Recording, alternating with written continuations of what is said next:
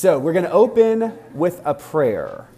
The Lord be with you. with you. Let us pray. Gracious God, we give you thanks for the gift of life, for the invitation to follow you, and for friends along the journey. We ask you to bless this time together, open up our spirits and our hearts, empty them of the anxieties and stress that we carried in with us, that we can make space for your Spirit. Inspire us with the words of so many saints and the tradition that we share that what we do here will help lead us in our journey to grow closer and closer to you. All this we ask in Jesus' name. Amen. Amen. I love this. What? Yes, that's a great idea. So, if you, we're going to go over books. If you have not purchased this Luke for Everyone book, I see lots of them, and I know the bookshop sold out twice. So, lots of people have it. Luke for Everyone by N.T. Wright. It's a great book, available pretty much anywhere. Um, N.T. Wright is an English bishop, so he's an Anglican like most of us. And he has a fantastic way of writing that makes things so accessible. And so, what this companion volume is, is just to help us understand what we're reading in the Bible. So, the primary text we're going to be using is, surprisingly enough, the Bible. So, I can't tell you how many. So, for all the Episcopalians in the room, this is a Bible, right? Okay. I can't tell you how many people came up to me in the last week or two and they said, So, I don't know where my Bible is. And so, what one should I buy? And I said, honestly, just read whatever one you have or buy whatever one you want. Um, and so, you're going to need a Bible. The companion volume, the Luke for Everyone, is really just to help, right? We're not going to necessarily, we're really not going to be studying this, but what it is is almost like the Cliff Notes of what's going on in the Bible. And if you've ever read a good translation of the Bible, you know that sometimes it's confusing. Words are not exactly the way we might structure them, sentences aren't how we structure them, and it, you might stop and wonder what you just read. And so that companion volume is going to be very helpful. I have to say before we even continue, we're not going to be able to stay in this room. So sign up on our sheets, which will be passed around. There will be clipboards. We've got four of them, I think. As we go through this hour, the clipboards will hit you at some point. Sign up just with your name and email address, and we'll let you know where we might go that isn't this room. It's not terrible, but it's, it's a little tight. And you know, Episcopalians don't like to really sit next to people. You know, you really like the extra seat, but we just can't really do it here. So. So I want to acknowledge today what we're going to do is we're going to talk about an overview, right? We will be looking at Luke this year, the Gospel of Luke. Hopefully, you had a bookmark on your seat, and if you didn't, we've got plenty more. These bookmarks give you the dates of our meetings, of our study, and the chapter in Luke that we will be looking at that day. All right, so you'll notice, especially on the back, we've got a few dates off for uh, Halloween, for Thanksgiving, for Thanksgiving and for Christmas. And we'll make sure you all know when we come back in January after the Christmas holiday. But this is something that will you can stick right in your Bible. You'll help to read, and you'll also know just very handy where we're going to be next week. And if you're not here, you'll be able to read along with us and listen to the recordings of the study. I do want to acknowledge that quite a few people have mentioned to me that they wanted to do this study but that they have never done a Bible study before. And so I want to assuage your fears. We are not going to be having an altar call today. We are going to be doing really good work at a high level that I hope will inspire you and help you figure out how to read the Bible best, right? I'm going to go out on a limb and say that many people in this room haven't ever read the entire Bible right? If you haven't, it's a really great thing to do, and there are lots of opportunities. You can just Google lots of different lists of schedules. If you ever wanted to make that, say, a discipline for a year, you know, read the Bible in a year or read the Bible in six months or something like that, it's actually quite fun. And the New Testament's decently easy to read. And so we're going to start with Luke as a way of easing us into a Bible study. Now, I'll admit, my desire, my hope would be that we do this for years. I would love to do this for a long time. And so we'll just get rolling today and we'll just continue to grab books of the Bible as we go with whatever makes sense. So, to that end, we're looking at Luke this year with an eye toward looking at Acts next year. And I'll go into why we would do Luke and Acts together in a minute. But before we get into that, I want to give just big, broad overview of why we study the Bible at all, why religion is important, and where we even got the Bible as it is today. Also, I love questions. I know it's a, it's a big room, lots of people, but if there's something that I say that you really do not understand, you're not the only one in the room. And so grab grab your hand, you know, get us a question and it, clarify whatever we're talking about. And I want you to know that I've been teaching Bible studies for many years, and this is my favorite thing because I love to draw. So we're going to be doing some illustrating over here as well in a few minutes when we get to source criticism. Ooh, source criticism. Um, do we have any EFM grads in here? Anyone who's done education for ministry, EFM? So the people who are raising their hands, raise them again. People who are raising their hands have done a huge amount of work. It's basically seminary without going to seminary. They would be great resources to you as we go through this study. And we opened with prayer, and one of the things I want to invite you all to do, if you're beginning to do a Bible study for the first time, is to also begin a little prayer discipline along the way, right? Praying once a day is good for us. Many of us aren't comfortable saying prayers on our own. So, look at this room of people who are all with you doing this study. And so, my invitation to you is if you don't pray daily, that what you might do, along with this Bible study, is say a prayer just for the people in this room each day. Now, you might name people by name if you've got some friends in here you came with, but even if you don't, just pray for all those people in that room. That's okay, right? God knows. And I think that prayer discipline is going to be a wonderful companion along the way for this Bible study. Prayer is important. Now, religion is important to us as people, right? Religion tries to communicate very common truths. And if you look across all the great religions of the world, we are trying to understand the way God is working in the world, and Christianity is no different. We are connected to the world, connected to the divine.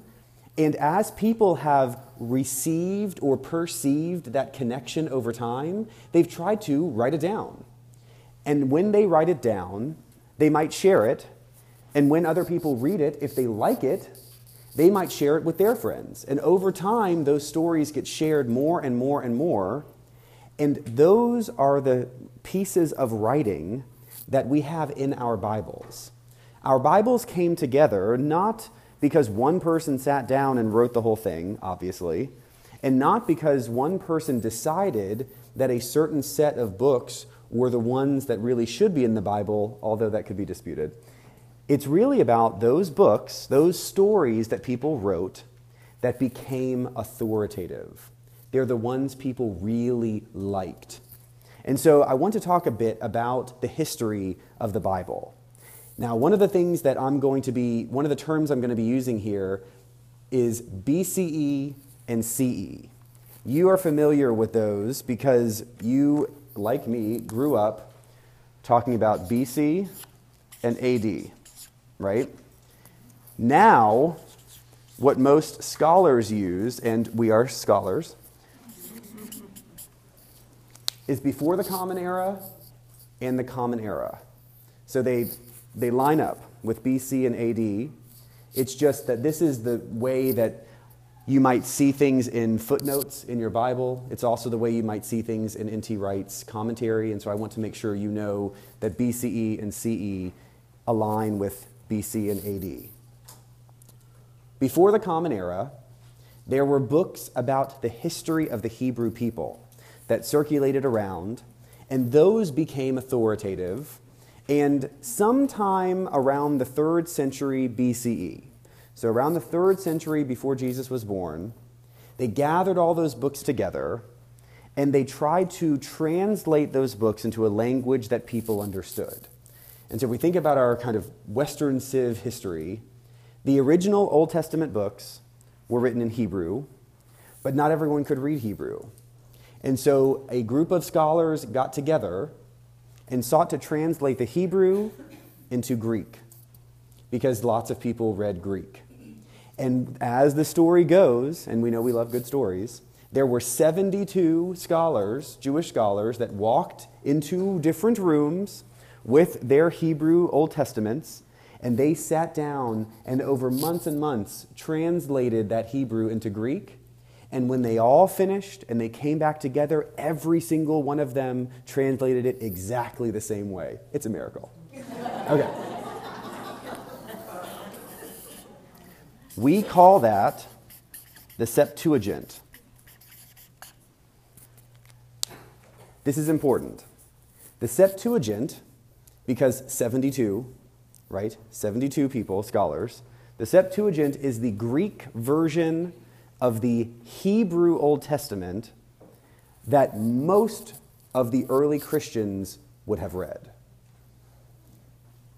If we were to play telephone and start from one end of an aisle to the other, we all know whatever we end with is not going to be the same that we began with, right? And in that same vein, if you go from Hebrew to Greek to Latin to English, something's going to be lost. That Hebrew to Greek to Latin to English is how we get the King James Version of the Bible. So, the King James Version which was for a long time the authoritative English version, has, you may notice, not been the version that we read in church for a long time. Unless, of course, it's a funeral and then Psalm 23 is King James, because it just is. What we read is the New Revised Standard Version. That is the version of the Bible I would recommend that you get. NRSV. New Revised Standard Version. It's what you hear in church, it is what you would use in school, and it will be the most accurate translation of the Bible, not because they're smarter, but because they went to the original language. So it is an English translation from the Hebrew Old Testament. And now we can extrapolate that idea into the New Testament as well. The New Testament was written in Greek and Aramaic, mostly Greek. When the NRSV translators created the English version, the NRSV, they translated directly from the Greek or directly from the Aramaic. And so it is most accurate. However, it is often a little clunky because sometimes the writers were not great at language. One of the things that we will see in Luke is that the language is beautiful. Luke is the storyteller. Of the four gospels that are in the Bible, if you were to recall parables right now, if I were to say to you, what's your favorite parable? It is very certain that your favorite parable would come from Luke. Luke is the parable writer, he is the storyteller. He's got beautiful images and wonderful prose because his Greek was really good. You might know that Luke is believed to be a doctor, a physician of some kind. We have no idea if that's true. What that, where that comes from is because the Greek in Luke is some of the finest Greek, period, not just in the Bible. But it has that beauty like Shakespeare in English. It is well constructed and it flows and it's, it's fantastic. And so Luke had to have been a very well educated person versus something like Mark, where it's just choppy and, and sad. You know, poor Mark. Okay. The Septuagint is translated into Greek. The Vulgate Vulgate is the translation into Latin. So these are just little nuggets for you so you can win Jeopardy. Septuagint is Greek, and the Vulgate is Latin. And it is from those two translations that we get a lot of the older English versions of the Bible. Now, I want to take a second and talk about the difference between a translation and a paraphrase. The reason I carted all of these books down here was not to impress you. It was to show you that there are lots of different ways that you can read the Bible. And I want you to be familiar with them because they're all helpful so long as you don't do them on their own. So, how many of you are familiar with the message? Yes? The message was written by a biblical scholar, Eugene Peterson. Very well done. It is a paraphrase. And by paraphrase, I mean Eugene would read it in the original language. I mean, he's a legitimate scholar. And then he would say, What are they really saying? And then he would say it in the, sa- the same way we might say it to one another. That is not a translation. However, it is a really helpful way of understanding what the story is trying to get at. And so often, what I would recommend people do is find a good paraphrase because it is plain. It is not obtuse, it is not weird or too poetic. It's plain speak. Start there then, once you know what's going on, jump into a translation that might be a little bit more dense. But it won't be as dense as it was before because you have an idea of what's going on. A parallel is a Bible that is printed next to another. So, this is an example of a message and a translation, a paraphrase and a translation, side by side these are super helpful. I still use these. You can read the paraphrase and see immediately next to it, verse by verse by verse, what the translation is. And this is called a parallel. Parallels are very helpful. There are some that are just straight up the Bible, you know, two different versions, paraphrase translations. There are others, and we're going to talk about this in just a second, that can compare books of the Bible, like a gospel parallel you can see what stories happen in different gospels that are similar but different and how they are different when you line them up side by side. We'll talk more about this in a second. Lastly, I may reference something called an interlinear. Interlinear. That is not a translation. What it is is an exact word for word. A translation implies phrasing, right? This is more of a word for word translation, not a phrasing translation. And so there are some books, like this one, uh, it's difficult to see, but what they do is they've got the Greek, and immediately below each Greek word, the English word that corresponds with it. If you ever wanted to get, I, I know it's a little intense, sorry, I know. I know, calm down, calm down. And it gets even better than that. So, this book is one of my favorites, and I'll, show, I'll tell you why, because we've been talking about it. So, it's an interlinear of Greek and English with a side by side parallel of the NRSV and the NIV. Now, the NIV is a great option for you. Here are the three that I want you to know. I need another color. if you really want to get some Bibles to help you, and some of you already have all these, the NRSV, the NIV, and the Message are the three I would recommend. The NIV is the New International Version. That is probably most likely the ones that you have used in Bible studies if you've been in Bible studies in the past.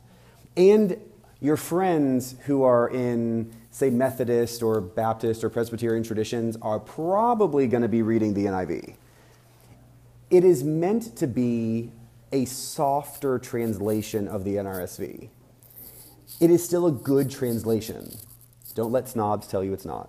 It is still a good translation. It's just not quite as accurate as the NRSV, but I mean, you know, unless you're going for a degree, it really doesn't matter. So if you've got an NIV, use it. You don't need to go buy a new one. But if you don't have either, this is the one that we read in church the NRSV. And so you might want to lean toward that one. The message is a great one for you to potentially buy. That being said, you can get all these online, right? You, if you go to, are you familiar with Bible Gateway? Okay. Those of you who aren't, there's a great website, Bible Gateway,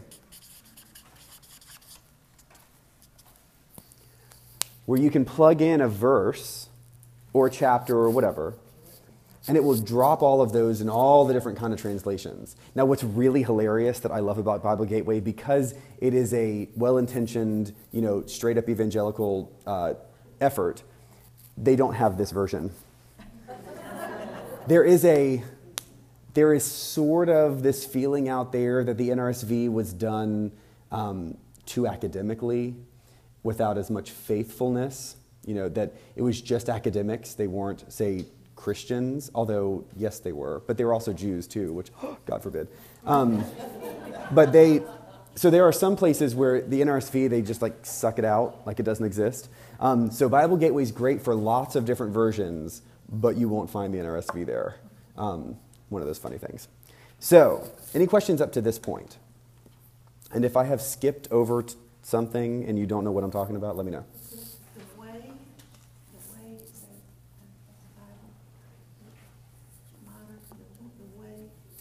As a translate the way as a translation i'm not familiar with it. Um, sorry. I mean, there oh my gosh there are dozens and dozens of translations. These are really the two that i think straddle being really accurate and also readable. In the message eugene peterson he is as good a scholar as anyone. And so although his is a paraphrase and should not be used in a in sort of an intellectual argument. You know, you don't want the message to be the thing you quote to prove a point necessarily. It's still really good and something that can be super helpful to you to understand what's going on in the meat of it. I think I saw Melanie. Oh, sure. Okay, well, so there are multiple other good ones. Let's see. The NAB is one, the New American Bible, the ESV is one, the English Standard Version. Those are probably the two other real popular ones. Um, all good. I mean, I, most people would lean toward the NIV. If you weren't going to read the NRSV, I would sort of argue that the NIV is the next best. These are fine. There is nothing wrong with them. They, most translations were done for a particular denomination. So, you know, Catholics will typically read the NAB, and Presbyterians often like the ESV. It, it's, I don't know, it, it's not a big deal. Is not a big deal. Um, I just, this is more so you know than so that you can direct it. Re- bring the Bible you have. And the other thing I want to make sure you know is that the Bible is not going to like light you on fire. Um, you know, one of the things that one of the things that I often do in a Bible study when we begin is this. Oh, we are all alive. It is okay. I want you to use it, okay?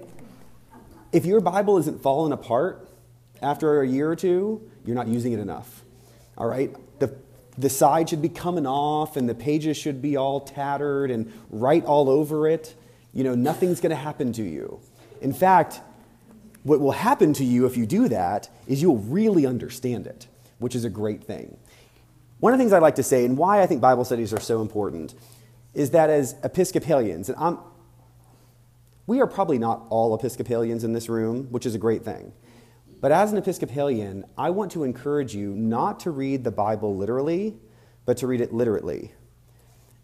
We have to be literate about the Bible if we are going to decide how to live. Otherwise, we're victims of what someone else says that we should do because the Bible says so. Here's a little secret.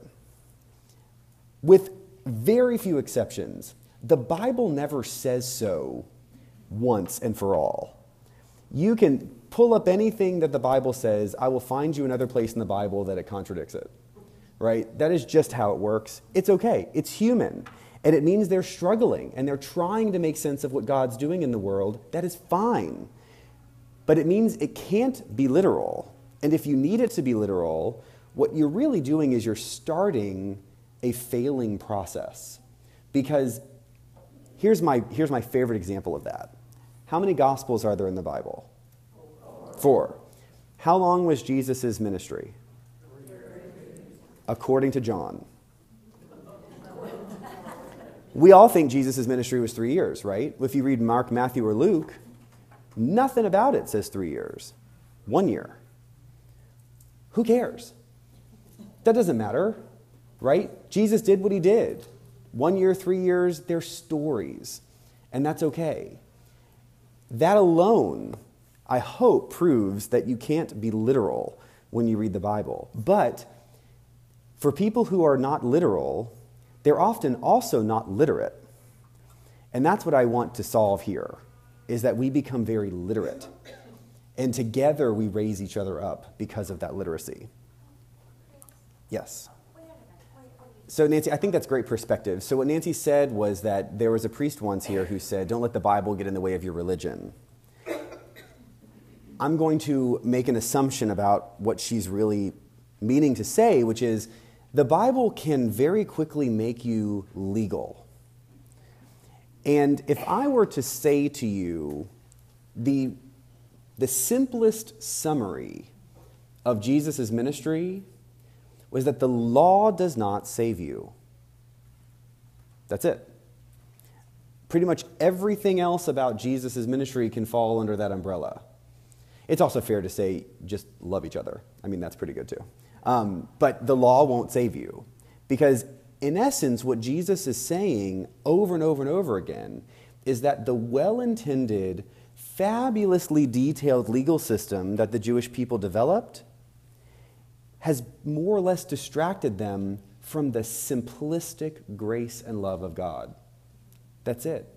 And we want to make it so complicated because we like rules. We want to follow the rules. And there are so many people who really want to be told what to think, right? That's comforting. I think, though, that if you get too specific about rules and details, you're sort of missing the forest for the trees. And that grace and love can't be defined, they can't be uh, contained, they don't function the way we want because they're unfair, and we hate that stuff right? We love fairness. And in almost every story of Jesus, it kind of comes down to, but that's not fair. And Jesus says, You're right. God's not fair, God is grace. And so the Bible, if you get too, if, if it becomes the lens through which you see God only, then I think it can sometimes get in the way but it's a partner, right? These are people, the Bible is a library, right, of lots of authors who wrote lots of books over hundreds of years. They're faithful people doing their best to understand what God's doing in the world. We can read what they thought was going on, and it can help us understand what's going on now. That is perhaps the beauty of doing Luke and Acts in this Bible study is Luke, more than any other author in the New Testament, understands that God works in time. There is, a, there is a theological term to define Lucan spirituality, which is salvation history. Right? Salvation history is how Luke understands God's working in the world. God worked in the world before Jesus, and God will work in the world after. That is a critically important idea for us to understand because it, the caveat, oh, um, it's crazy hair day in the preschool. So if you see some weird hair or wigs, that's what's going on.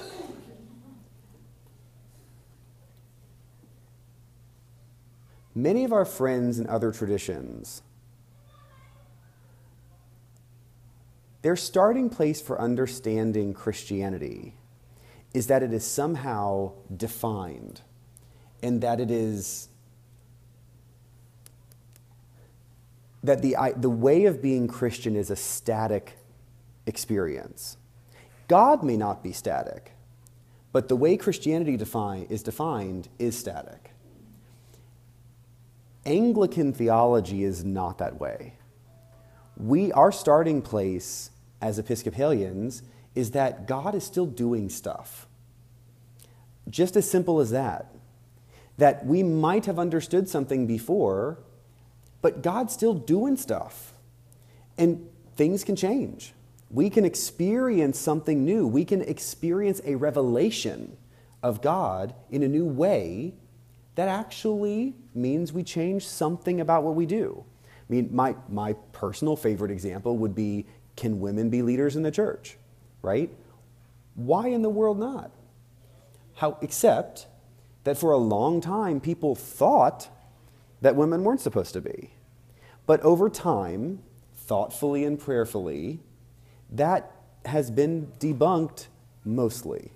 Um, don't go to church where you don't have women in leadership. I can't handle that. I have no time for that.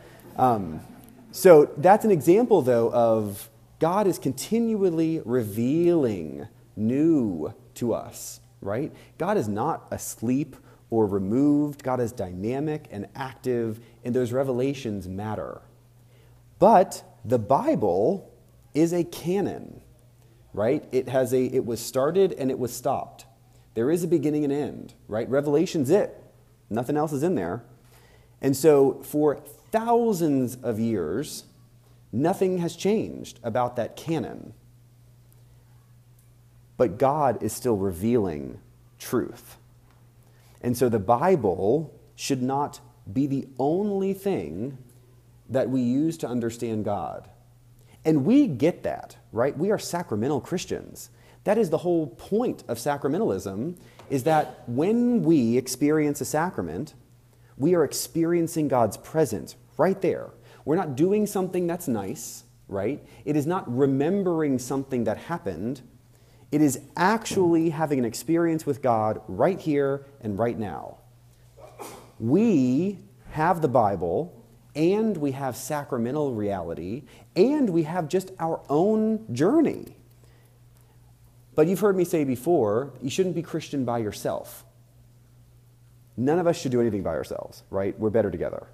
And so, in, in a situation like this where we study the Bible, it is so much better to do it in a group, to talk about it after this. I mean, my hope is that week in and week out, something kind of hits you as a surprise or a challenge. You know, I love it if you leave here and you're like, I don't really like that he said that. That's okay, because I want you to talk about it. I want you to wrestle with it, and I want you to bring back whatever you're wrestling with because someone else is going to have that same kind of question. And we can do this together. You know, I talk all the time about being messy. We can be messy here. It's okay. Although I have to more or less lecture because it's just too many people in the room. I don't really want it to only be that. It should be a conversation. And if we're going to stick together for a long time, which I hope, then we'll get to know each other. We'll get to know, oh, you know, oh, Nancy's going to ask a question about that, right? I mean, you're just going to know, like, who's going to be the one who raises their hand when I said that thing, right? That's great. And it will make it a delightful experience, and we're better when we hang together with all of our diversity. All right. Any other last comments or questions? Before? Okay. New Jerusalem Bible is another one you might check out. I don't know that one. So, I mean, I'm only going to read so many translations. you know, I mean, at some point, it's just, I got it, you know? Um, yeah. Yes, okay, that's a great thing to say. Just go play with Bible Gateway. It's an excellent resource because not only is it just trans- is it, is it translations, but it's also things like that name or that place or whatever that you don't know how to pronounce. If you are a reader in church or if you just want to read with your kids or grandkids or something like that, this will help you with pronunciation as well, which is super. They've got maps and all that good stuff. So it's a great, great resource. So let's jump into prepping for Luke.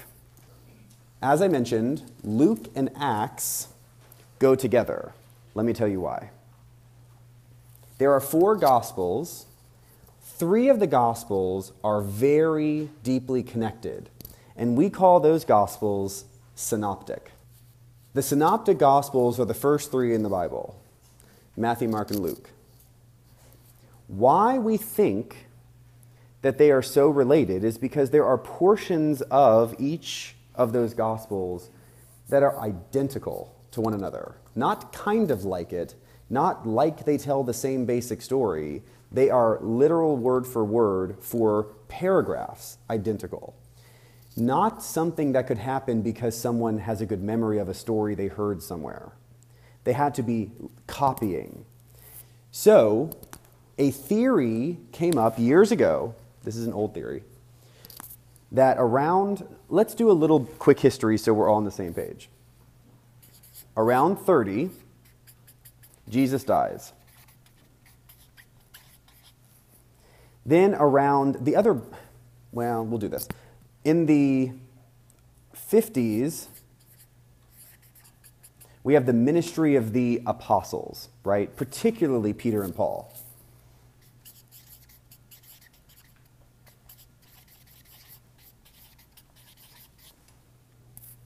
Then, when you get into the mid 60s, they're all dead.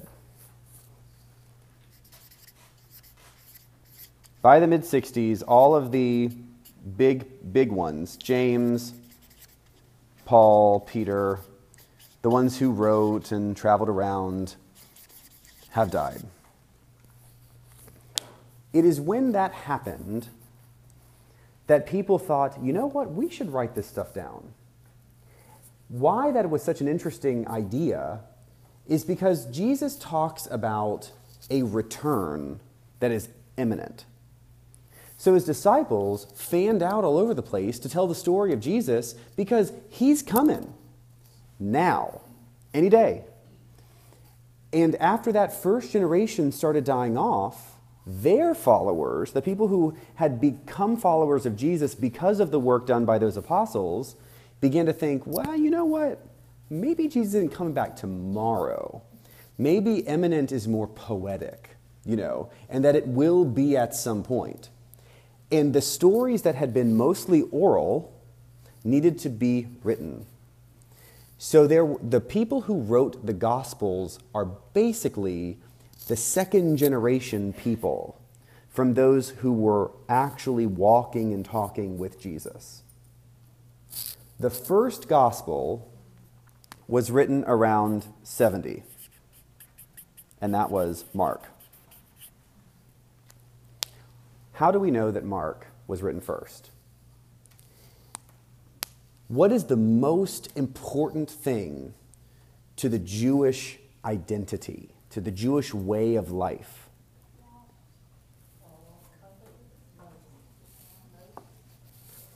I love that you're saying things like God and the covenant, but. Okay, the law. And what epitomizes the law? the temple. The temple was everything. You had to make pilgrimages to the temple, right? You had to bring stuff and make gifts at the temple. And there was only one. We, don't, we didn't have temples like we have now. There was the capital T temple. Now, it is, just for a little, little side note, the second temple. All right, first temple was built by Solomon. Solomon built the first temple. Then, during the exile, where Assyria and Babylon came down, took all of the Jewish leadership away, they destroyed that temple. It was rebuilt and then expanded upon over time until we get to the time of Jesus. And the temple that Jesus walked into was the second temple. It was gigantic and huge and ornate and beautiful. In 70, that temple was destroyed. Mark does not seem to have any idea that that temple was destroyed. For Mark, there is a very immediate sense that what Jesus is doing affects the Jews right now. There is no question about what do we do without the temple. We get that later. But in Mark, Everything is as it was, and he's telling the story of Jesus. In Mark, we get lots of language that is secrecy, right? Messianic secrecy is one of those phrases we use with Mark. Whenever you hear a story in church and somebody like Peter says, Hey, I know who you are, Jesus immediately says, Don't tell anybody. That's Mark. There is this sense of urgency. Mark has over and over and over again, and immediately something happened. The word immediately comes in all the time in Mark. Mark has choppy sentences and is super short because they were not interested in poetry. This was to get the job done and to get people following Jesus. The end. Then we have two more that were sort of, well, I'm going to go, people dispute this. So who knows? Sometime in the 80s or early 90s, we have Matthew and Luke written.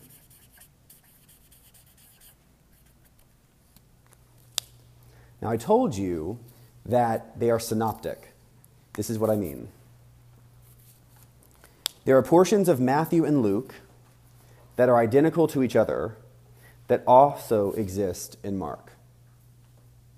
There are portions of Matthew and Luke that are identical to each other that are not. So, most scholars think that there was another source of stories about Jesus that they call Q. That's a German word. Doesn't not important. And they believe that Matthew and Luke both took from Mark and both took from Q, which is the only real way that Matthew and Luke could have identical passages that don't exist in Mark. It's also in Matthew and Luke, the passages that are identical to each other but not in Mark are almost entirely quotes of Jesus. So many scholars believe that Q were sayings of Jesus, not really a story. And that they took the story of Mark and these quotes from Q and they told a better story. And they did tell a better story. Matthew is written specifically for Jews. Matthew's got lots of legal stuff.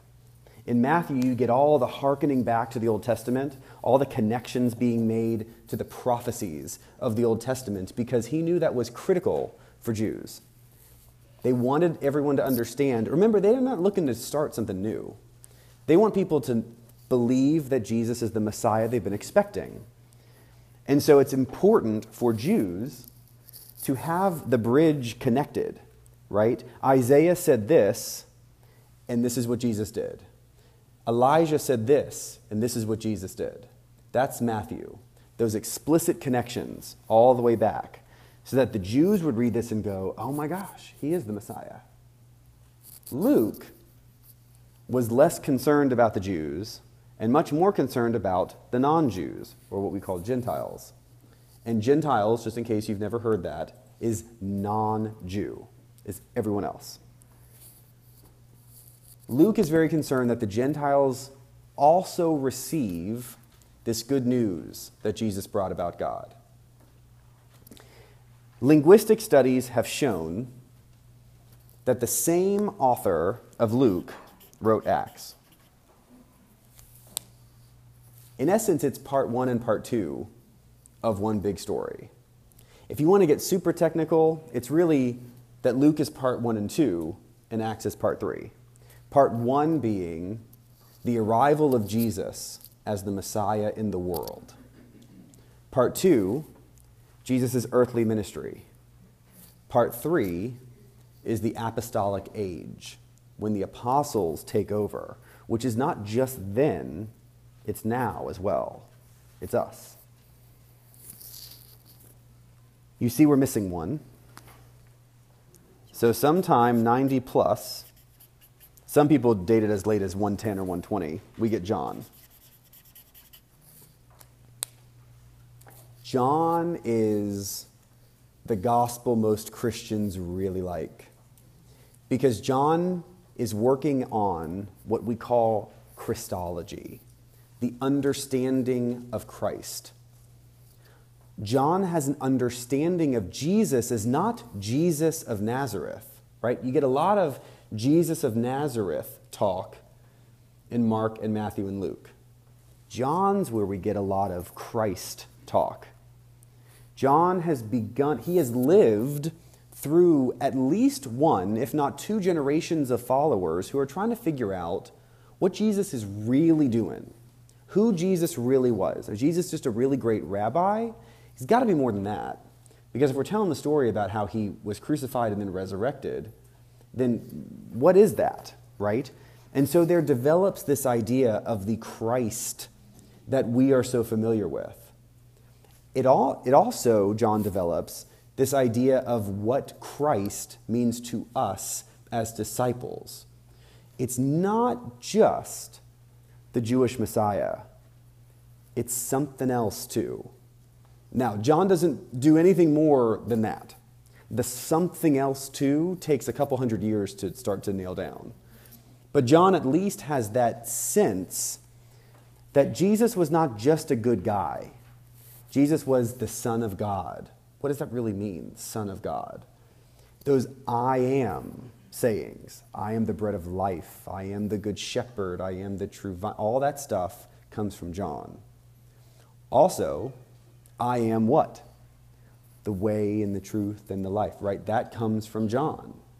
So, although there are some great stories, parables that we love out of these other gospels, if you really want to talk about doctrinal stuff, right? That orthodoxy of what it means to be Christian that most of us could spit pretty quickly, that's really coming from John. There is no textual relationship between Matthew, Mark, and Luke and John. Very different. Which brings me to one of my favorite books. This is a gospel parallel. If this is interesting to you beyond just knowing it, this is a really neat book to get. Because what happens in this book is you've got the synoptics, so Matthew, Mark, and Luke, that are put side by side in three columns. So as it goes through the story, you can see where they are exactly the same or where they are very different. One of the places they're really different is at the beginning. How many Gospels talk about the birth of Jesus? Tricky. Tricky, tricky. Two. Matthew and Luke are the only ones that talk about the birth of Jesus.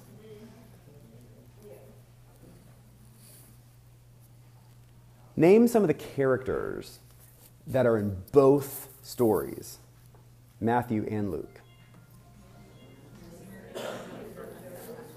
I said, yes, Jesus and Mary and Joseph. Good job. Okay.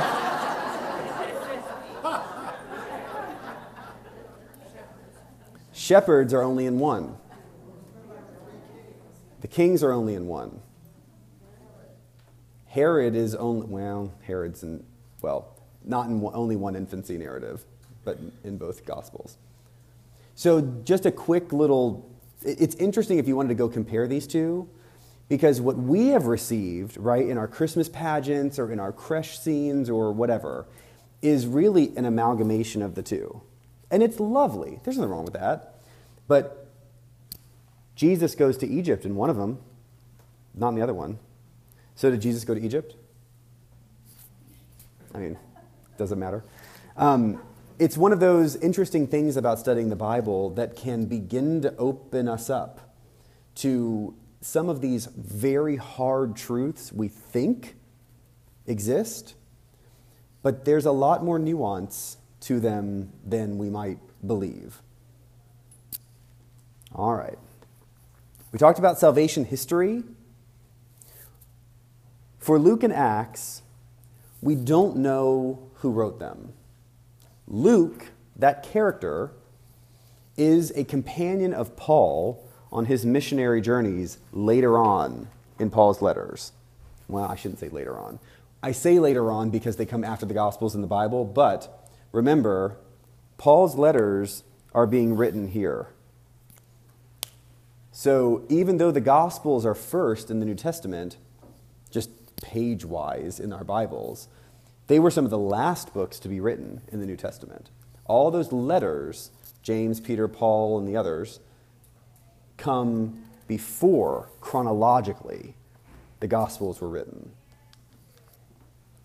Luke is a companion of Paul. It is most likely that somebody wrote this book and used Luke's name because people knew Luke was one of Paul's companions, and they would more likely read a book that that person wrote than a book that this person wrote. So it's, you know, we have this all throughout history where people will use someone's more famous name to kind of get people to read it. That is probably what happened. It is, however, very true that the author was highly educated. And that education produced a really excellent quality Greek language. And we're going to see that in both Luke and Acts over these next two years. Any questions about that before we close? Yeah, Hallie? No. No. Some of the stuff that I tell you, so Hallie just asked, should we like put Luke in quotes as the author? No. Um, just go with it. It's, it's fine, right? It doesn't hurt anybody. Um, Luke is the author. Well, it's sort of like Paul. If I were to say to you, how many letters did Paul write? Traditionally, Paul wrote 14. It is most likely Paul only wrote seven of those letters and that someone else wrote the other seven but used his name because he was more popular. Now, it's very, very likely that it was one of Paul's students who wrote those letters, right? So it was really the spirit of Paul. There's nothing deceptive about this, right? It's just a bit to try and raise us up so that we can look a bit more critically at what the Bible is doing. Because I think that we can discover so much more for us as people of faith if we really dig into this intellectually than if we simply take kind of the shorthand that the tradition has offered people, right? And this is not, again, it's not meant to be deceptive, but if you think about the history of people or of Christians, for most of Christian history, people in general couldn't read. And so there was no way that people could read this for themselves. And so who was going to tell them what it said?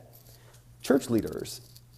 And so church leaders, looking out at a sea of basically uneducated, illiterate people, tried to summarize stuff, right? Tried to distill it a little bit, make it a little simple, make it easy enough for people to grasp and understand in order to help change their life. Well, fast forward to a much more well educated, more well informed, sometimes too informed, and certainly literate culture like ours.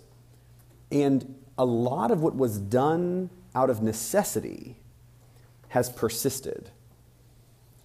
If we were to receive it, if the Bible had been received in a highly educated, literate culture like ourselves, a lot of what became tradition probably wouldn't have happened because people would have been able to entertain the complexity and the nuance of the differences of each of those stories. It's just not what we received after hundreds and hundreds of years of illiteracy. And so it's incumbent upon us, I think, to not settle for what was meant to be a real dumbed down version of the story, and instead spend some energy really getting into what it is, and to, ex- to not only accept, but kind of welcome a critical eye on how things were written, how it came to be, because context matters in a huge way. You know, I, I was with a group this summer looking at Paul's letters, and we are all friends with people in traditions where Paul's letters have defined ideas about what it means to be Christian. It does not mean that Paul did not write those things. But if you take Paul's writings out of context, it's unfair to Paul. Paul was working with a group of people in a certain city in a certain period of time who were wrestling with certain questions. And he was writing a letter to them, trying to help them through their questions in that moment. If we think that Paul wrote those letters to be grand statements of faith for everyone in every situation, we are wrong. That is wrong. Paul did not intend that. He was trying to talk to his friends at a certain church in a certain place of time. And that is just a little microcosmic example of what helps us read the Bible better. And when we read the Bible better, we're going to understand God better. And isn't that really the point? I thank you for this first day. I will hope to see you all back here next week.